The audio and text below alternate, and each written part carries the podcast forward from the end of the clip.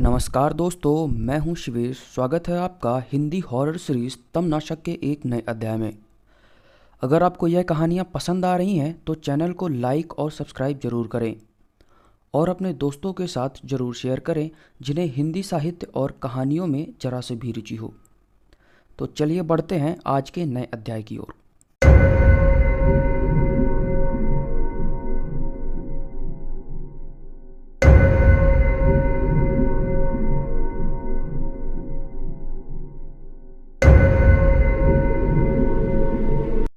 इस प्रश्न ने मानो किसी विभत्स घटना को कुरेद कर रख दिया हो। मुझे यह तो अंदाज़ा लग चुका था कि जो भी इस बस्ती में हुआ है, यह कोई साधारण घटना न थी। कैसा श्राप? मैंने पूछा। थोड़ी देर तक सन्नाटा छाया रहा। फिर उन्होंने एक लंबी साँसें भरते हुए कहा, एक अंग्रेज़ का श्राप। इतना बोलते ही मानो वह किन्हीं पुरानी यादों को टटोलने लगी। इधर हमारी बेचैनी बढ़ती जा रही थी। अंग्रेज़ों का श्राप, हम सभी के मुँह से एक साथ आश्चर्य भरे स्वर निकले।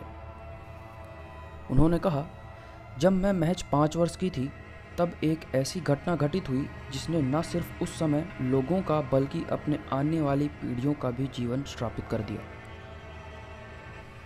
सावन का वह दिन मुझे आज भी याद है। उस रात रिमझिम हल्की बारिश की बूंदें पड़ रही थी, परंतु बाबा अभी भी काम में लगे हुए थे। उस समय यह बस्ती महज बस्ती नहीं, एक सुंदर छोटा सा नगर हुआ करता था, लुहारों का नगर। राजा महाराजाओं के सभी अस्त्र शस्त्र हमारे ही नगरों में बनाए जाते। काफ़ी रात हो चुकी थी, परंतु बाबा को सुबह तक तीन तलवारें और दस ढालें तैयार करनी थी। बाबा के साथ मैं भी जाग रही थी। उसी रात नगर में एक अंग्रेज़ के कदम पड़े, नाम था नेल्सन।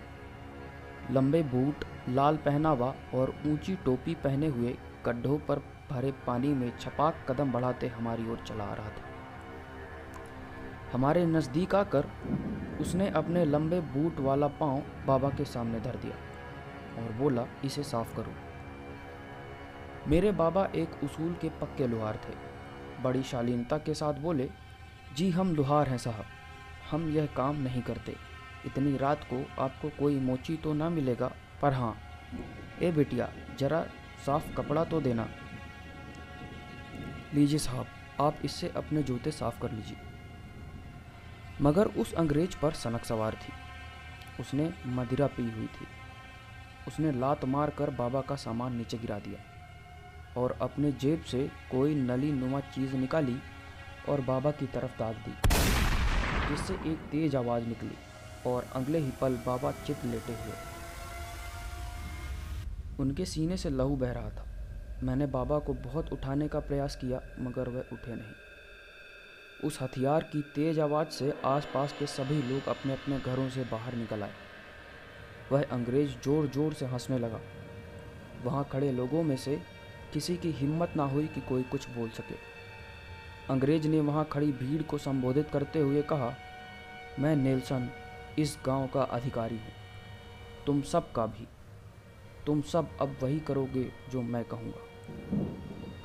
उस तानाशाह विदेशी ने पूरे नगर में खौफ फैला रखा था। जो उससे नज़रें मिलाकर बात करता, वह उसकी आँखें निकाल लेता। किसी ने जरा सी ऊँची आवाज़ में बात की, उसकी जीव निकलवा देता। भोजन में नमक कम है तो बावर्ची की जान गई।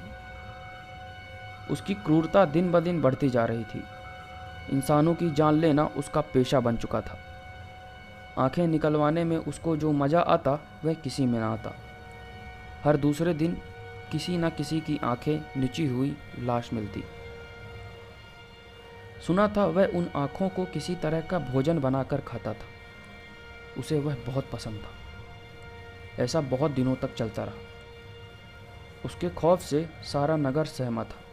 उसके सिपाही जहाँ से चलते सड़कें खाली हो जाती। हम लुहारों ने एक रात में गुप्त सभा बुलाई।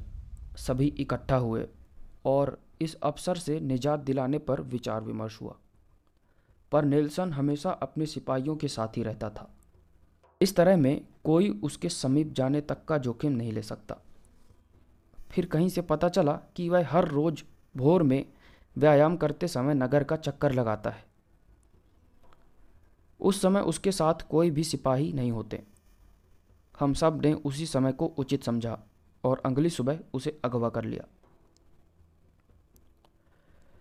हम लुहार इस अफसर से इस कदर क्रोधित थे कि उसे एक झटके में मारना मुनासिब न होता। अफसर की खबर न मिलने पर उसके सिपाही उसे ढूँढने लगे, परंतु लोहारों की खुफिया जगह तक उनकी पहुँच न थी। दो दिनों तक हमने उसे ना खाना दिया, ना पानी। सबसे पहले लुहारों ने उसके नाखून खींचने शुरू किए और एक एक कर गर्म चिमटे से सारे नाखून निकाल डाले। दर्द के मारे उसकी आवाज़ तक ना निकली। फिर एक एक कर उसके दांत उखाड़े गए। फिर चमड़ी उधेड़ी गई। एक एक बाल नोचा गया। सारी उंगलियाँ आरी से काटी गईं, मगर उसकी साँसें अभी तक चल रही थीं। लुहारों ने दो गरम सुर्ख लाल सरिया उसकी आँखों के आर पार कर दी। और उसके प्राण पखेरु हो गए। आखिरी समय में उसकी रूह तक दर्द से काँप गई होगी। मरते वक्त एक पापी के शब्द भी ऊपर वाला स्वीकार कर लेता है। और शायद उसी समय इस हैवान ने हम सभी नगरवासियों को मन ही मन एक ऐसा श्राप दिया था, जिससे हम अभी तक उभर नहीं पाए। उसकी मुर्दा लाश को ग्राम में भ्रमण कराया गया और उस पर पत्थर मारते और जश्न मनाते। फिर उसे नगर के पास वाले पोखर में एक रात के लिए टांग दिया गया, ताकि उसके सिपाही भी देखें कि उनके अफसर का क्या हाल हुआ है। उस लाश से टपकती हर एक लहू की बूंद पोखर के पानी को लवलुहान कर रही थी। हालाँकि अगली सुबह वह लाश वहाँ नहीं थी। हमें लगा उसके सिपाही, कर्मचारी उसकी लाश उतार कर वहाँ से ले गए होंगे। लोगों ने खूब जश्न मनाया। और कुछ दिनों बाद अपनी दिनचर्या पर लौटे। कुछ दिन बीते और धीरे धीरे यह पता चला कि नगर के मवेशी धीरे धीरे अंधे हो रहे हैं। यह महामारी सारे नगर में फैल गई थी, जिसका इलाज किसी के पास न था। सारे नगरवासी चिंतित थे। एकाध लोगों के भी अंधे होने की खबर सामने आई, परंतु इसे भी अफवाह मानकर नज़रअंदाज कर दिया गया। एक वर्ष बाद वह त्यौहार आया जिसका हम सभी को इंतज़ार था। यह त्यौहार उस दिन को मनाया जाता था जिस दिन हम सभी नगरवासियों ने उस अंग्रेज़ को उस पोखर के ऊपर लटकाया था। हम उस दिन को त्यौहार की तरह मनाते थे। नगर में मेला लगता और दूसरा दशहरा मनाया जाता, जहाँ उस अंग्रेज़ का दहन करते थे। मुझे आज भी याद है वह दिन जब हम सभी खुशियाँ मना रहे थे, त्यौहार का लुत्फ उठा रहे थे। तभी अचानक खड़े सूरज से दिन में अचानक सूर्य ग्रहण लग गया और सारे नगर में मानो अंधेरा सा छा गया। शायद सूरज भी आने वाले क्षणों को ना देखना चाहता हो। अचानक एक तूफ़ान आया और पोखर का पानी खून की तरह लाल हो गया। मानो जल लहू में परिवर्तित हो गया हो। नगर के सारे झूले, दुकानें हवा में उड़ने लगे। सारा नगर तितर बितर हो गया। पोखर ने हम सभी का ध्यान अपनी ओर आकर्षित कर लिया था। देखते ही देखते उस लाल पानी से एक ऊँचा चक्रवात खड़ा हो गया। इधर अंग्रेज़ के जलाए जाने वाला पुतला जमीतोज हुआ और उधर उस चक्रवात के बीचों बीच से उदय हुआ एक घोड़ा, जिसके ऊपर सवार था वही अंग्रेज़। उसकी दशा बिल्कुल वैसे ही थी जैसे मरने के वक्त थी। उसकी दमड़ी उधड़ी हुई, नाखून खिंचे हुए, शरीर पर कई जगह चोट के निशान और आँखें। इतना बोलते ही ताई माँ शांत हो गई। हमने उत्सुकतावश उनसे पूछा, और आँखें? ताई माँ एक बार फिर उन यादों में खो गई थी। हम सब खड़े निहारते रहे। ताई बोली, और उसकी आँखें देखने के बाद फिर हम कभी कुछ देख ही नहीं पाए।